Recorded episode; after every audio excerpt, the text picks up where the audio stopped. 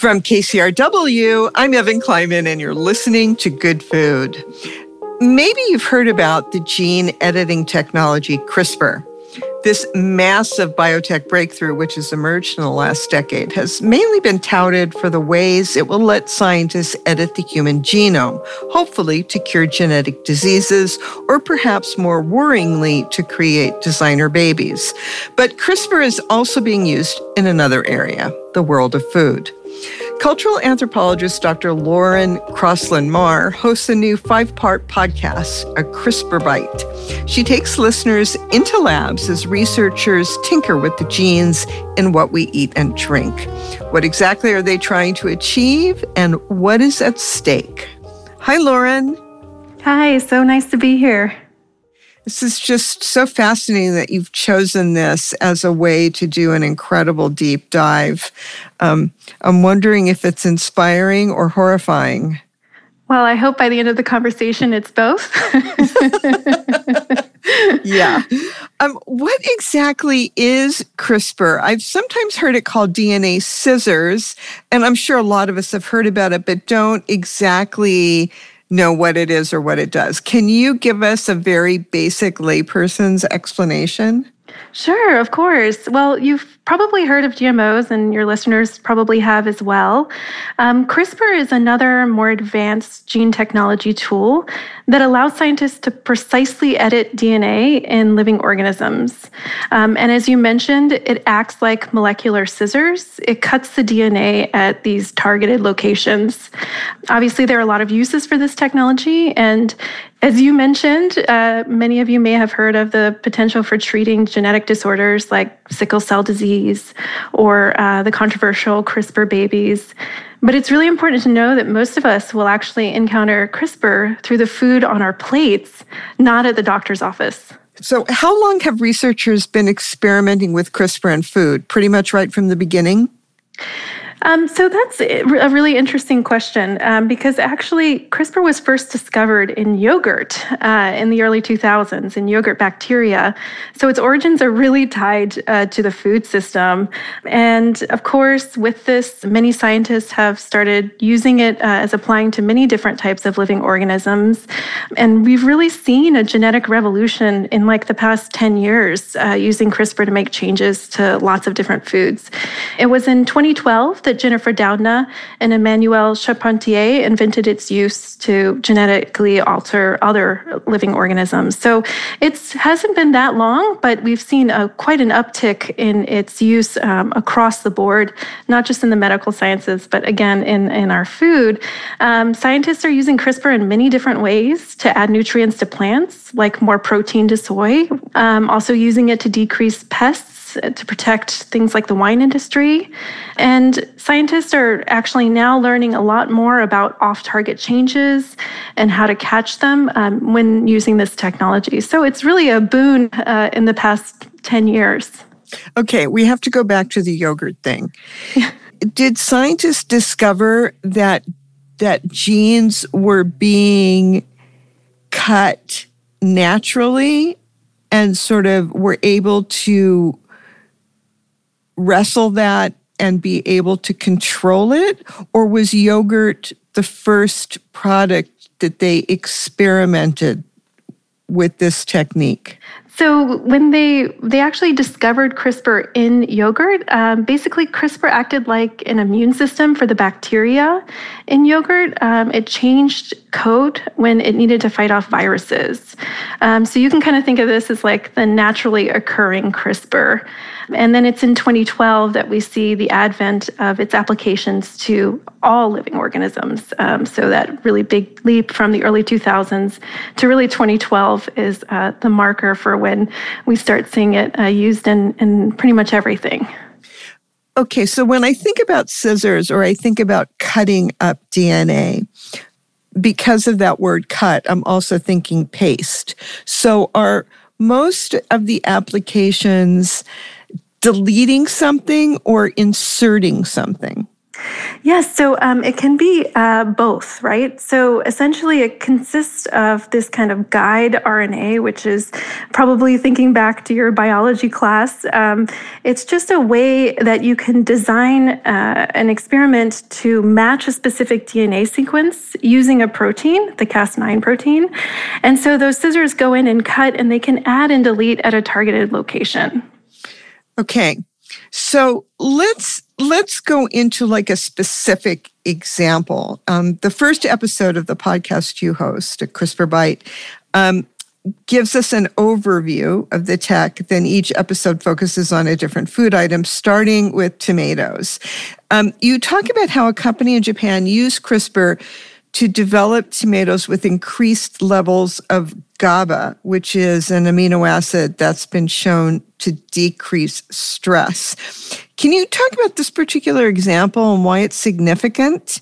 And maybe also a bit about just how tomato genetics have been edited way before CRISPR? Well, the tomato is so interesting, actually, in the history of genetic engineering, because it was the first plant really modified and put on the market using both GMO technology and CRISPR technology. So, for the GMO technology, uh, this was done in the 90s in the US. And you mentioned the GABA tomato, which was uh, put on the market um, in 2021 in Japan. So it turns out actually that tomatoes are relatively easy to modify, which is always a good thing, and that they have a huge market. So it makes sense that companies would want to focus on that plant. What's interesting, though, in the use of this technology, gene editing technology with tomatoes in the past, and um, more recent applications with CRISPR, is that the ways that they modified this plant were completely different. So in the 90s, Calgene, uh, the company that created the first GMO tomato, really created this tomato that would last longer. They called it a Flavr Savr tomato. Um, so you could pick the tomatoes when they were ripe and ship them to markets across the US. Um, this is very different than uh, the new tomato that we've seen from Sanatech Seeds, uh, which has added GABA, as you mentioned, to reduce stress. Um, and this is an example of adding nutrients to a plant of course, could have a huge impact for solving big issues like malnutrition across the globe. But at this point, it's sort of like a, I would say, a proof of concept. Um, no one is going blind from not having enough GABA, uh, like you would with a deficiency in something like vitamin A. So I still think we're a long way from it having a substantial societal impact, but interesting nonetheless. So, how did these CRISPR edited tomatoes affect the Japanese people who ate them, the ones that had higher levels of GABA? Yeah, so my best friend's cousin, who lives in Tokyo, actually did a taste test for us. It was very exciting for somebody like me, but also a little disappointing in the end. Uh, she said that they tasted like a normal tomato, they were just a little more sour. And she said that they didn't really make her feel less stressed. Um, I haven't seen any research on their impact uh, on stress levels among consumers. So we're not sure. You know, I think about CRISPR as like a subset of GMO. Is, is that correct? Would they count as a GMO? This is really a great question. And surprisingly, this is up for debate, uh, actually. Um, I should say that to me, it's pretty clear that both uh, CRISPR and GMOs are forms of gene editing.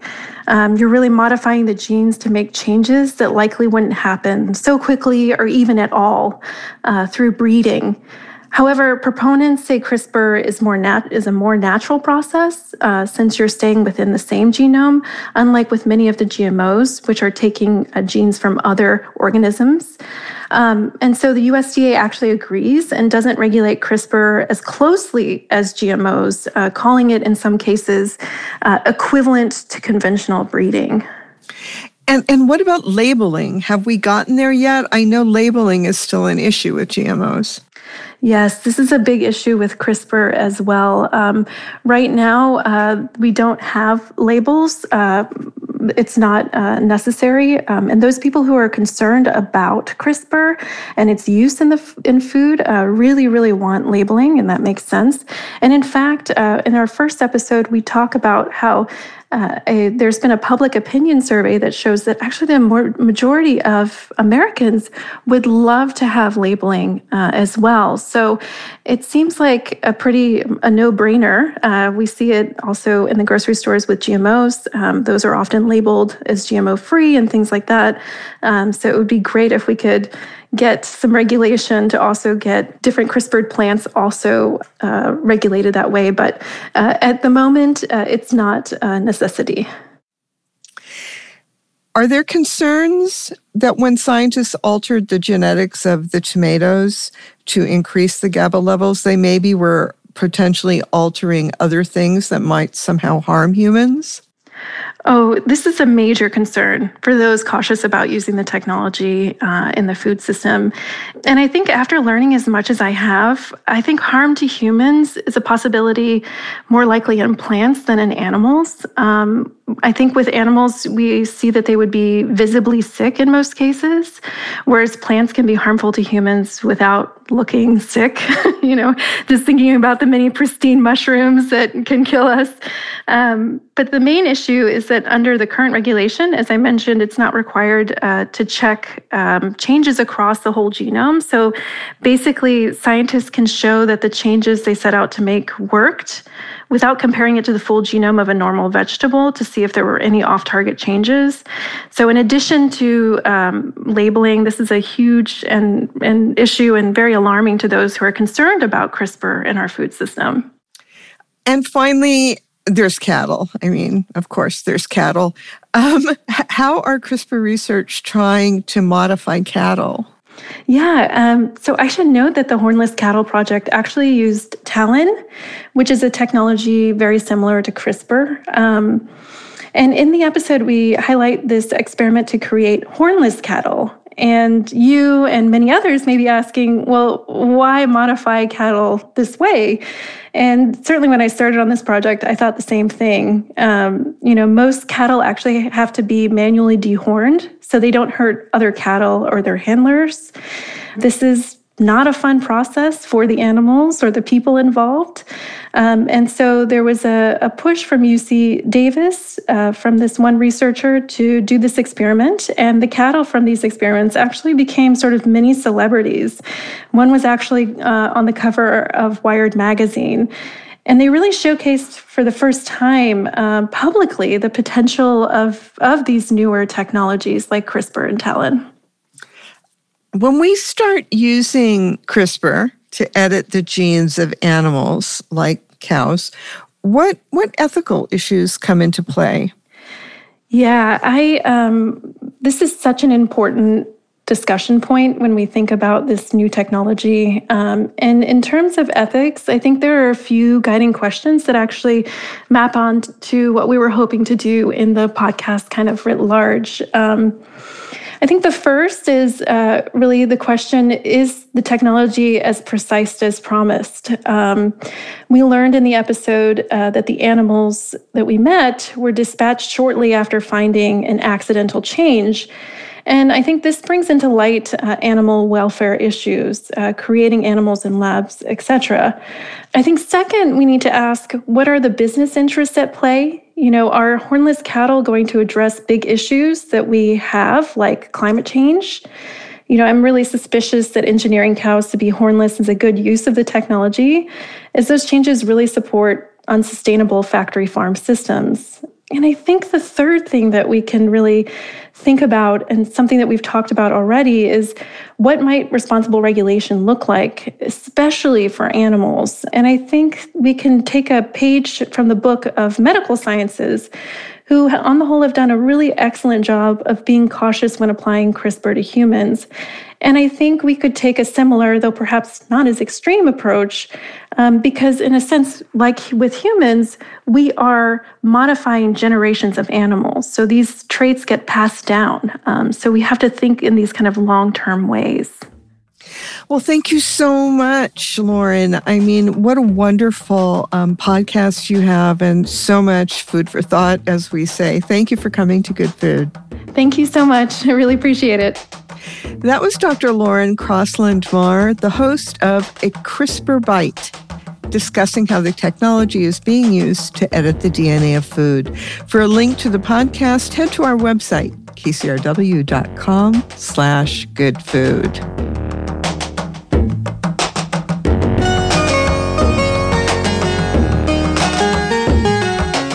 Coming up, if you, like me, are a condiment hoarder, then this next segment is for you. We've got interesting twists on mustard, hoisin, and pickles. That's next. Welcome back to Good Food. I don't know about you, but I have a condiment problem. It's so extreme that I've contemplated getting an additional refrigerator just to house all of them. But more is more, right? Darra Goldstein is one of my favorite food writers and editors. Together with Cortney Burns and Richard Martin, she embarked on a project to create six small books on food preservation. The first up is Preserved Condiments, a simple title for a collection of flavor bombs. Hi, Darra. Hi, Evan. I have to tell you, I had to buy an extra refrigerator to put in the basement to hold all the condiments so I succumbed. Oh, you're you're you're my new inspiration then. oh, okay. I'll take a picture and send it to you. oh, perfect. What is the root of this odd little word, condiments? What does it really mean? Well, originally it came from the Latin condire, which means to preserve, or some dictionaries say it means to season. But it originally referred, that word referred to any substance that could keep food from spoiling. So if you think in those terms, the original condiment is salt. But over time, condiments came to refer to the preparations that have a long shelf life that have been preserved, either through salting or fermenting or pickling, things like that. Can you explain how, when we preserve a condiment, it also intensifies the flavor. It's kind of like a twofer. Yeah, it really is. Um, I think that the most delicious condiments are fermented. So, what happens with um, the microbial action is that the acidity and the alcohol content of the food increases as these microbes sort of suppress water activity. And so it, it's almost like a kind of dehydration, even though you don't lose liquid. And that's what helps preserve the foods. But also with drying, for instance, which is another way to preserve, that concentrates the flavors. So if you're fermenting um, and you have lactic acid created, then uh, you get these really deep, tangy flavors and often with an acidic edge. I mean, think of cream and then sour cream. Uh, one of my favorite recipes in the book is for ketchup with uh, fermented tomato paste. And my husband won't eat anything else now. it's just so, so good. It's such a great idea. Is it difficult to ferment tomato paste? It's not, none of the recipes are difficult, I would say, or most of them are in, in terms of technique, but it takes time and patience. The very first recipe in the book is for zhug, the Israeli chimichurri adjacent condiment, but your version uses some fermentation. What is it that's fermented and how does it change the stuff? It's actually the zhug uh, itself. So if you make it and it's usually fresh, you have lots of cilantro, you have parsley, garlic, jalapenos and, and spices. And you mix them together, and there you have this wonderful herb paste. But what we do is we allow it to ferment at room temperature for a week to 10 days. And during that time, the flavor profile changes from this very fresh tasting condiment to something that's slightly sour and maybe a little bit funky, you can allow it to ferment as long or as little as you like. But what also happens is um, we use 10 large garlic cloves in our zhug. And if you think about having that much garlic raw, you wouldn't really be tasting all of the herbs so well. But as they ferment, they mellow and they take on this really um, umami flavor. Mm, sounds wonderful. Now, um, I tend to veer often to condiments that can provide me some tang. And the red plum hoisin sauce looks quite wonderful. Oh, Evan, I'm glad you mentioned that. I actually eat that one by the spoonful from the jar. I really love it.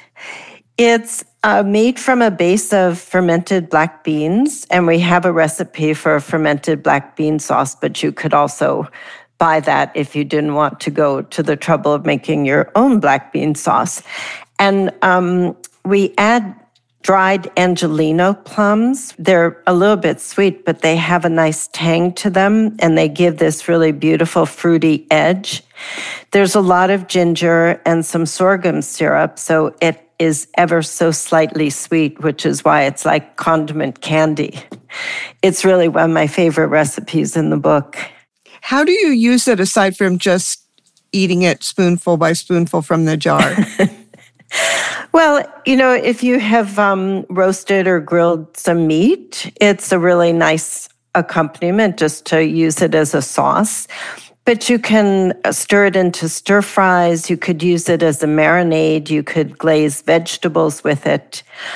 There are lots of different things you can do. So we can't talk about condiments without talking about mustards. And you have one called Gardol, uh, a hot mustard made in an unusual way, yet quite simple to make. Yeah, so I'm sort of obsessed. I think I already used that word, so I better not be obsessed with everything in the book. But um, we have two mustards in the book. One is a honey fermented one that is really aromatic and more delicate.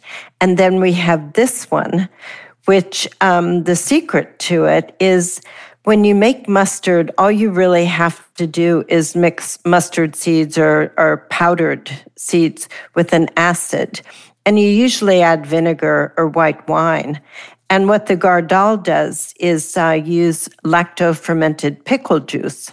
So from pickles, basically, but not vinegar ones, ones that have been uh, fermented. And it's a very intense, very dark mustard because we use the brown seeds. Oh, sounds so good. And and where is that from? What is its provenance?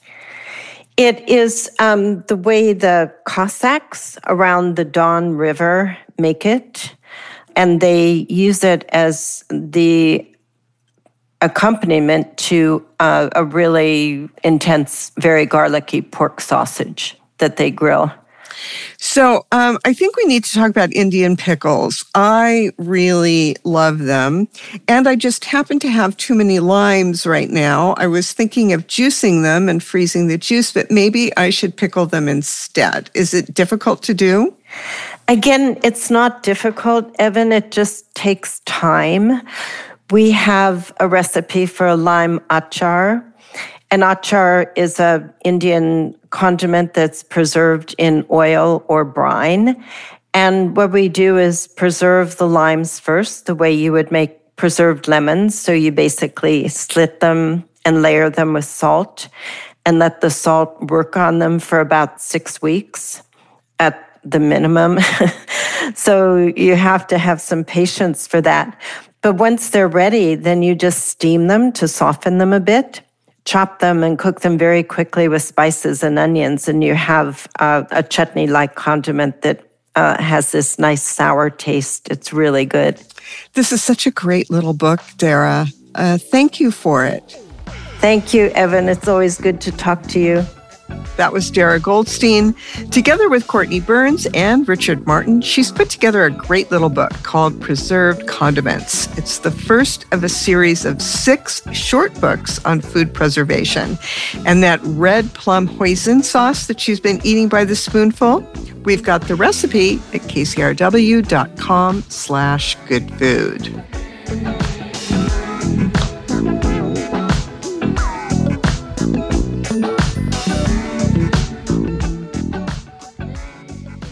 Saying chai tea is like saying the La Brea tar pits. It's redundant, explains Kevin Wilson, dubbed the CEO of Chai by Bon Appetit.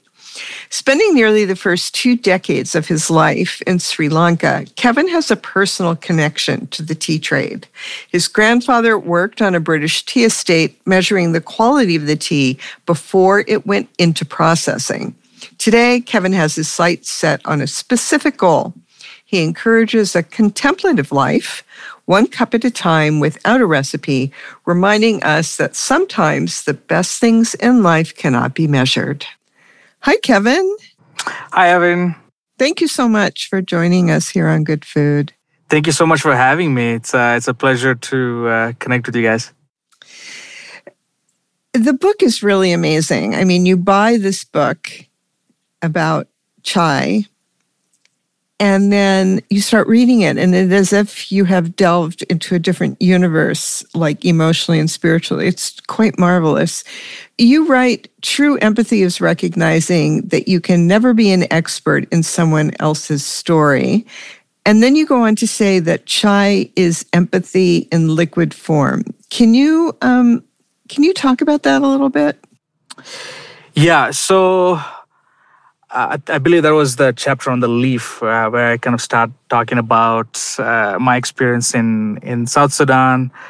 I talk about empathy in that chapter, and I'd say that uh, define uh, define empathy as you know stepping in not necessarily stepping into somebody else's shoes and trying to understand what it's like to be in their shoes because even if i want to do that with you or if you were to do that with me this as much as we would like like that sentiment of stepping into somebody else's shoes we won't fully understand that you know we we can't fully experience what the, other, the person is going through. But i define empathy as actually orienting your entire body or orienting your story towards uh, the other person and for nothing other than just to be there for them in that moment, whether it's to listen to their story, listen to their perspective, without anything else, without any conditions for your compassion.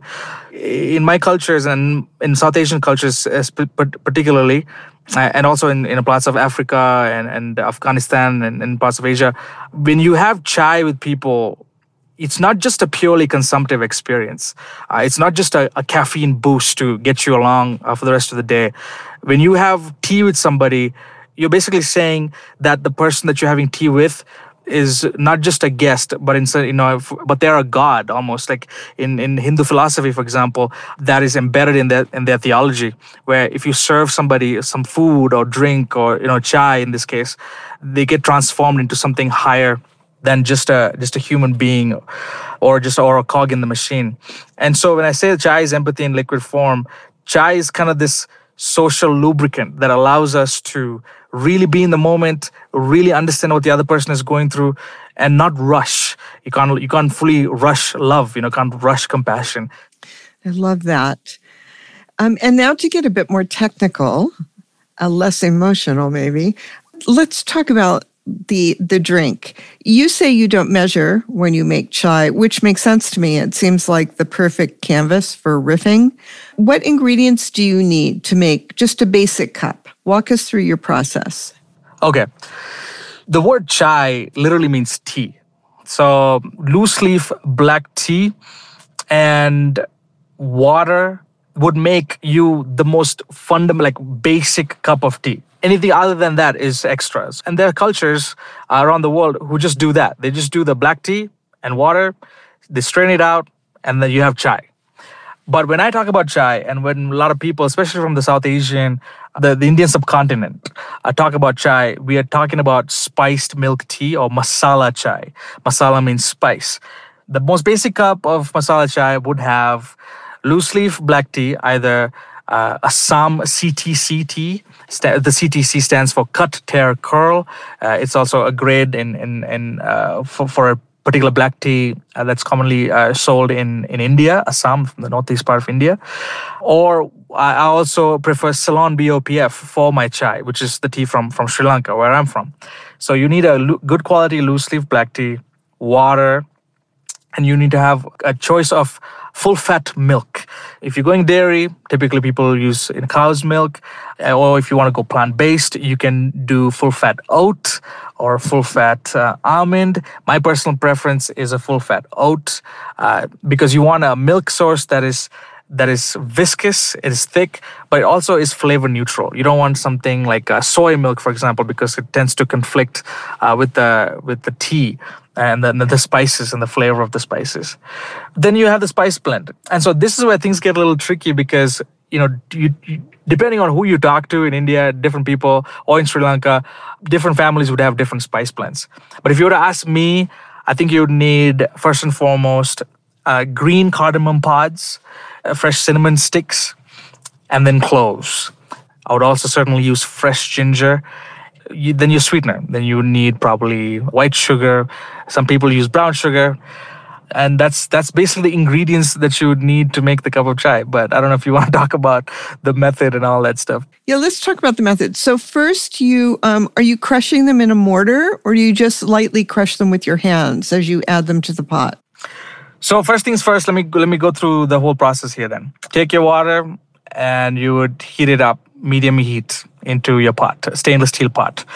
When you see small bubbles lining up the bottom of the pot, at that point I would add a fresh crushed ginger. And how I crush that would be with a mortar and pestle. And at this point, I'll also add my crushed spices as well. And once the water starts to boil not a vigorous boil, but just like a medium boil. Then I would add my tea. So for maybe two cups of chai, I would add two teaspoons of loose leaf black tea to that. And once it's really boiling, I would let it boil for maybe I would say a minute, not more than a minute. And then I would add in the milk. The milk just arrests the whole process because you know you have cold milk coming into contact with hot uh, water. And then I would uh, yeah, start stirring and I would aerate it with my spoon. So the aerating is a specific way of actually stirring. You're not just stirring it around and around the pot. You're taking the liquid uh, with a wide based uh, kind of a ladle and you're dropping the liquid back into the pot. And you kind of you, you keep doing that. And then you would pause for a little bit because if you keep doing that you won't see the next step which is at some point all the stuff in, in the pot the liquid is going to come to uh, what i call a rolling boil. It's going to just come up to the surface of the pot.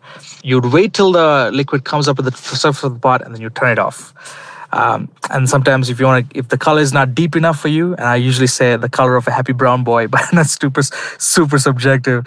But you want uh, not something deep brown, but not light brown, somewhere in the in between there. And yeah, then I would, I would maybe crank up the heat again, and then come let it come to a, a, another another rolling boil, which is called a double boil. So there's two different boils and then I'll turn it off and then I would add the sweetener at this point. I would add the sugar, maybe two to three teaspoons of sugar. Strain it all out, aerate it. That's basically transferring the liquid between two cups. And then I serve, and that's it. That's your, uh, those are your two cups of chai. and because you've been doing this for so long, how long does it take you to make? For two cups, uh, maybe seven minutes, you know, max. Yeah. And is it possible to make a decaf version? Yes, uh, you can. You can make it decaf. You can use decaf loose leaf black tea. Or my my personal recommendation, if you want to go fully caffeine free, is to replace your loose leaf black tea with rooibos tea. Uh, as R O O I B O S T, which is a uh, bush tea. They call it honey bush tea, commonly found in South Africa. It's so delicious. I drink yes. a cup every day. Nice. Well, thank you so much. It's such a sweet, sweet book. And sometimes I really love books that aren't huge. You know, a small book that you can just keep around and open up and, and read bits at a time. Yep. Thank you so much, Kevin. Thank you so much, uh, Evan, for having this conversation, you know, reading the book. Yeah, we're grateful. I'm thankful. That was TikTok and Instagram sensation Kevin Wilson. His handle is Cross Culture Kev. And we've been discussing his wonderful little book, The Way of Chai Recipes for a Meaningful Life. If you want to brew your own cup, head to our website, kcrw.com slash good food for Kevin's signature chai recipe.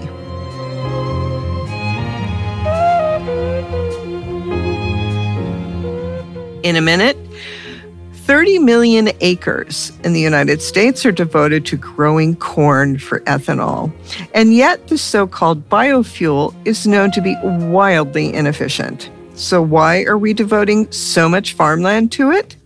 We offer an alternative next.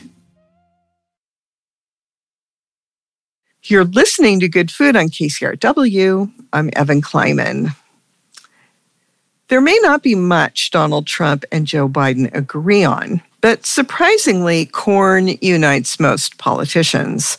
Shortly after George W. Bush declared the nation addicted to oil, subsidies were offered that saw a dramatic increase in the use of corn based ethanol and has remained steady.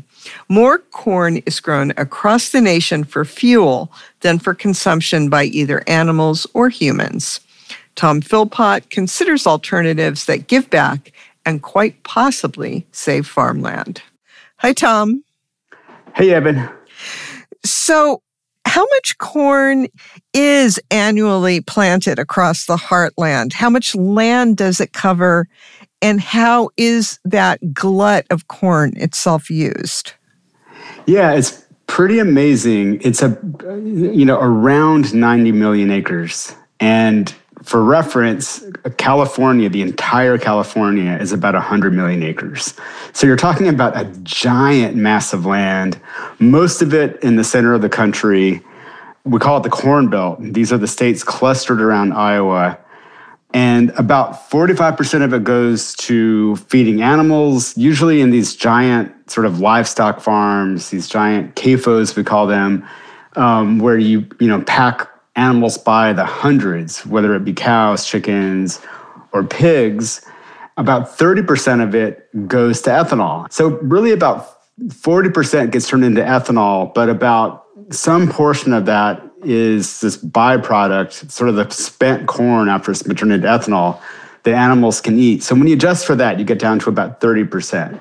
And then a big chunk of the rest is used in ingredients, stuff like high fructose corn syrup, and that's gotten very unpopular with consumers. So there's a bunch of other names that you know they use for corn sweetener. And then you get just various ingredients that end up in processed foods, you know, starches and things like that. But the great bulk of it go to those two uses, sort of fattening animals on these livestock farms and burning it in our cars in the form of ethanol. How and why did agriculture and energy collide with ethanol being added to gasoline? What what kind of incentive was there for big oil to do this? Yeah, so it really kind of starts in the 70s when we have our energy crisis and we have gas prices skyrocketing. There, there's an OPEC embargo of oil uh, being sold to the US that caused gas prices to spike. And so, um, a lot of politicians, um, prominently among them President Carter at the time, looked for alternatives to burning oil in cars. And we've known for a long time that you can add a certain amount of alcohol to a gas tank and burn it. And that's really what ethanol is it's just sort of pure grain alcohol. And, you know, it turns out at the same time, we're starting to have this big glut of corn. And that's when you get the formation of the US ethanol market. And initially, the government juiced it up by um, offering the oil industry that sort of creates gasoline from petroleum a tax break for every gallon of ethanol they mixed in. So the oil companies were happy. The sort of corn producers were only too happy. And the the happiest of all were the corporations that buy the corn and turn it into ethanol. And there was one company in, partic- in particular called Archer Daniels Midland that really sort of led the lobbying effort uh, on the corn side of this um, of this equation in the 70s. And so that's how it starts. The levels were pretty moderate there for a couple of decades. So you go from 0% of ethanol and gas to 3 or 4%. And that persisted for decades. Um, until the period that we that you mentioned before, uh, when George Bush declared us addicted to oil. And so, what percentage of ethanol is in a gallon of gasoline now? Now it's 10%, and it has been um, for at least seven or eight years, probably a little bit more than that. But what's incredible about that is we're talking about a third of the corn crop. We're talking about 30 million acres of land, you know, more or less, about, you know, a 30% of the size of California going into our gas tanks. And it's only offsetting 10% of the gas we use. And that's actually an exaggeration because ethanol is less, has less energy in it than gasoline. And so when you account for that, what it's really offsetting is about, let's say, 6.7% of gasoline and we're burning 30 million acres worth of crops every year to do that rather modest sum. So, how is the term renewable a misnomer when used to describe the renewable fuel standard as it relates to corn based ethanol? Right. So when they made this mandate, so what they do in 2006 is that they declare this mandate that gasoline mixers have to um, mix in a certain amount of ethanol. And to make it sound good, they called it the renewable fuel standard. And who could argue with that? And you know, it makes common sense. Um, you can grow corn every year. This year's crop is one thing, but you know, you, you can come right back next year and grow a second crop and a third crop after that. And so it's renewable into the future. Um, and so it makes sense in that way. But you know, in a bigger sense, it's not renewable at all because, as I've shown, pointing to this research that's coming out of University of Massachusetts, this style of agriculture, where we plant corn year after year in the same place, is incredibly ruinous of soil. And we're losing soil at a really rapid rate in the Corn Belt. And um, the thing about soil is it is a non renewable resource. It takes basically centuries to rebuild soil once it's been lost. Uh, and so, what we're essentially doing, and there's a phrase for this, is soil mining. Can you explain agrivoltaics and, and how they might be a better solution to the energy crisis than corn based ethanol? Yes, this is so much of a funner topic to talk about. So it turns out that an acre of solar panels in the Corn Belt produces 100 times more net energy than an acre of corn that's going to be turned into ethanol. And so you could generate the same amount of energy using a fraction of the land if you just stop growing corn for ethanol and put solar panels down. And agrivoltaics is this really cool thing where you don't have to choose between growing crops and putting in solar panels. You can actually do it together. And there's all kinds of innovative ways to do it. But you know, anyone who's um, who's ever gardened before knows that some crops like full sun all the time. Some crops would prefer a little bit of shade.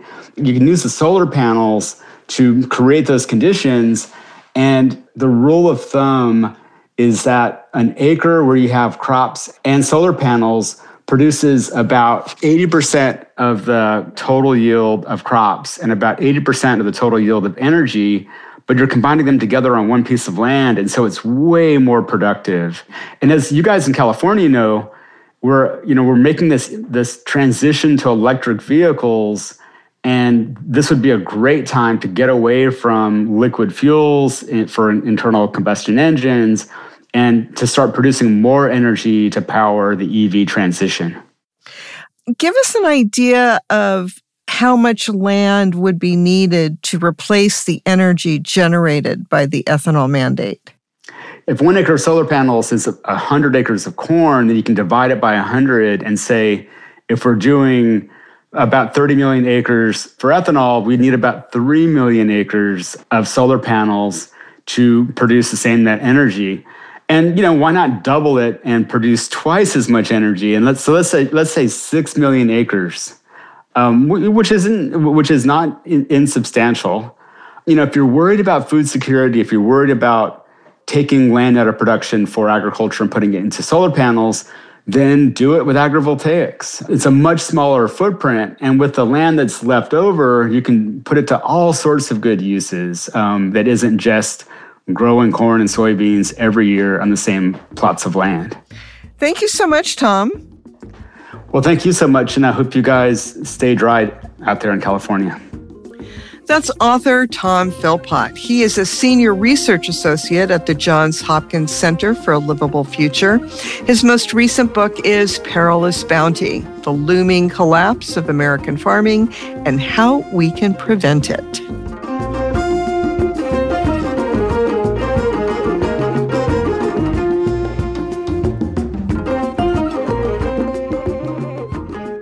I'm happy to welcome back LA Times restaurant critic Bill Addison, who returns with an ambitious restaurant in the Arts District. Should you make a reservation? Bill says yes. Hi, Bill. Hi, Evan. You say that this food is the most quietly ambitious cooking to emerge in Los Angeles. Where are you taking us? So, we are talking about a restaurant, just to be clear to everyone, named Yess with two S's, Y E S S. And the space is overwhelming, but in a good way. It's housed in a building that debuted in 1924 and decades ago housed a Bank of America branch. So, you can picture the grand scope of the place. And some of the common design touchstones, for such buildings that are renovated like this are there the exposed rafters, the piping, concrete everywhere, craggy red brick, but they're offset by gorgeously grainy wood tables and a 42 seat cypress bar that stretches nearly the length of the room. It's quite a place. Wow. And who are the cast of characters behind Yess?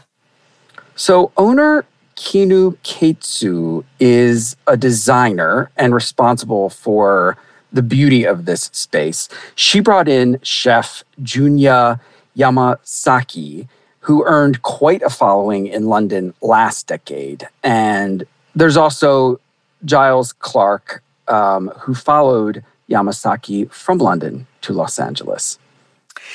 So, this group of, of cooking folks had um, a truck. Yes. Y- yes, aquatic.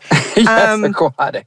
Is Yes writ large also a kind of Japanese seafood restaurant?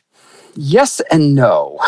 Yamasaki likes to encapsulate his cooking as, quote, progressive Japanese, unquote, but I understand that's maddeningly vague. And also, concede that his style is is hard to summarize. So there's lots of seafood and seasonal produce. There's sashimi and he grills locally caught fish over binchotan and steams fish in fig leaves. There are a smattering of meatier dishes here and there, but fish and seafood is the focus. Yamasaki is a devoted diver and fisher, actually. And in the several years leading up to the various iterations of Yess, he made frequent outings on the water to acquaint himself with Southern California's sustainable marine life, which I think is cool. And I understand that he spent some time studying Shojin Ryori, the Buddhist or temple cuisine, and that that has influenced a lot of um, what he does.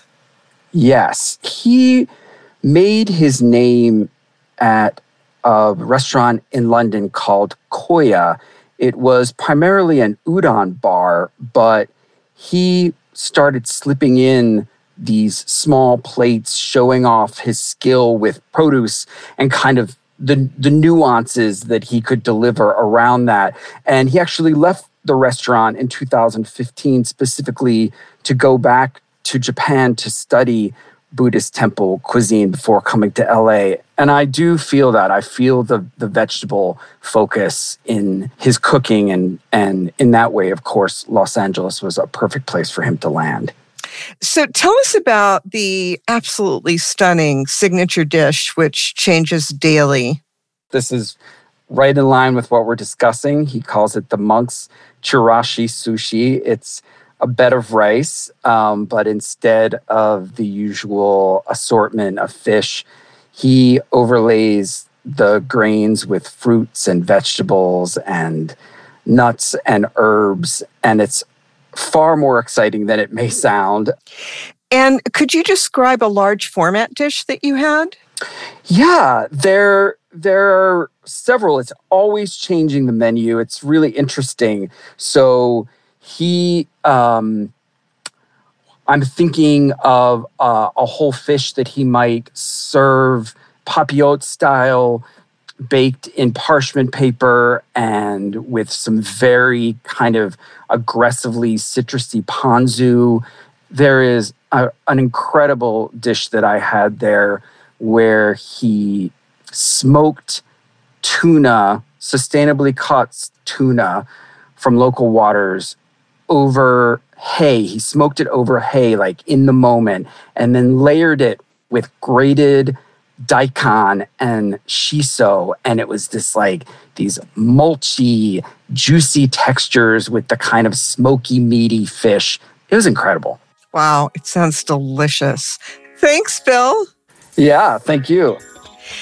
That was LA Times restaurant critic Bill Addison sharing his thoughts on Yess Restaurant in the Arts District. Head to our website for a link to Bill's review. That's at kcrw.com slash good food.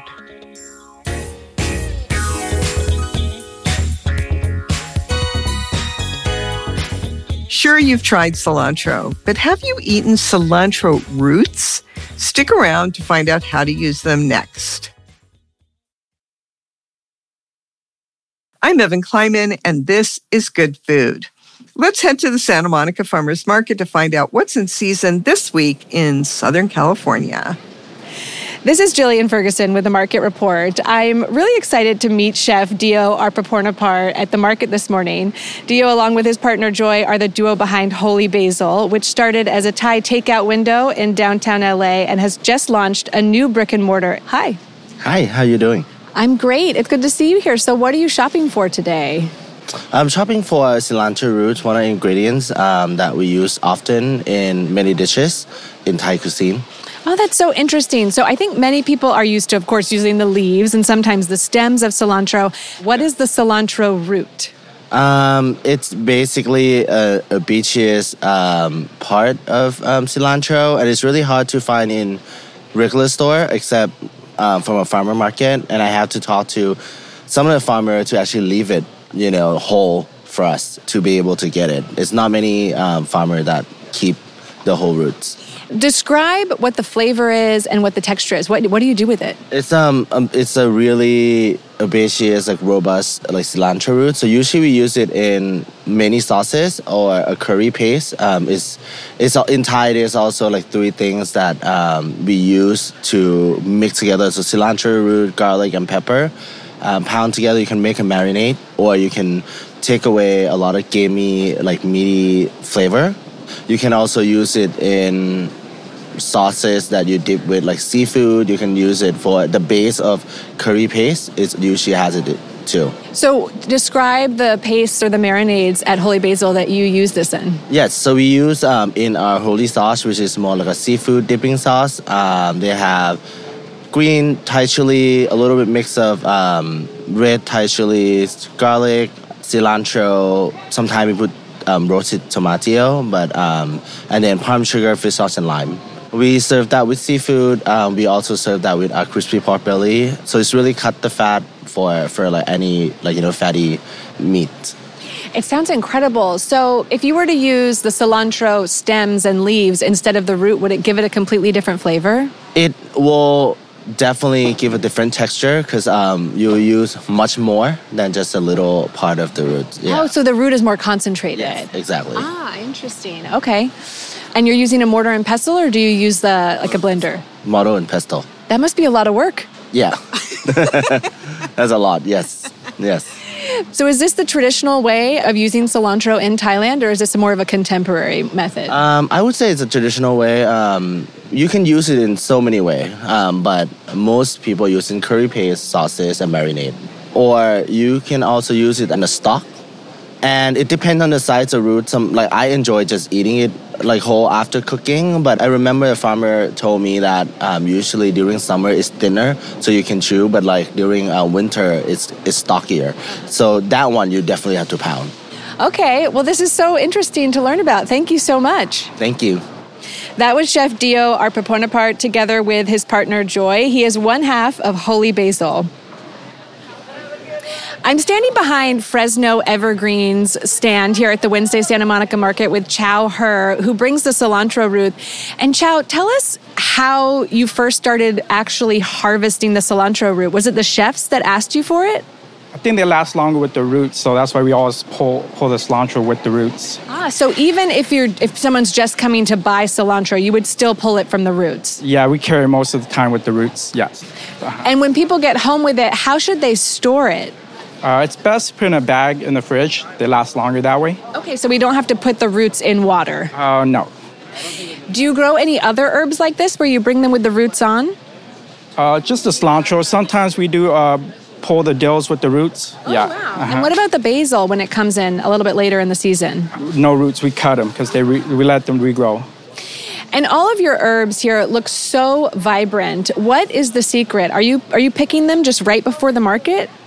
Uh, yes, we pick uh, one or two days before the market, and we do have a cooler. So right after we pick them, we just toss them in the cooler. That's why uh, they look so fresh, you know, when they're at the market. Yeah. Yeah, they do. They look so alive. Everything, your herbs, your your green onions right now are incredible. What else is coming up this early spring time of year? Right now we're in between season. Uh, middle April we'll pick up more. That's when we have our basil, Persian cucumber, and then pretty soon summer. That's when we pick up a lot. Yeah, it is amazing that summer is just around the corner here at the farmers market. All right, well, thank you so much, Chow. Uh-huh, thank you.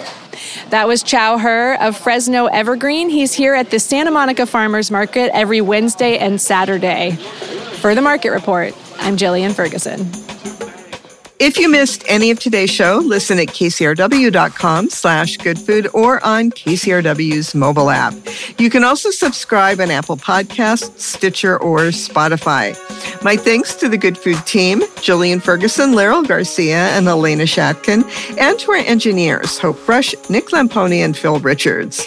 And a special thanks to Laura Kondarajan and Gary Messiha. I'm Evan Kleiman. I don't know about you, but I'm going to definitely try making that hoisin sauce this weekend.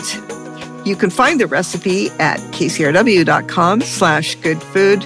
And while you're there, remember to click on newsletter to sign up. I'll meet you back here next week for another episode of Good Food.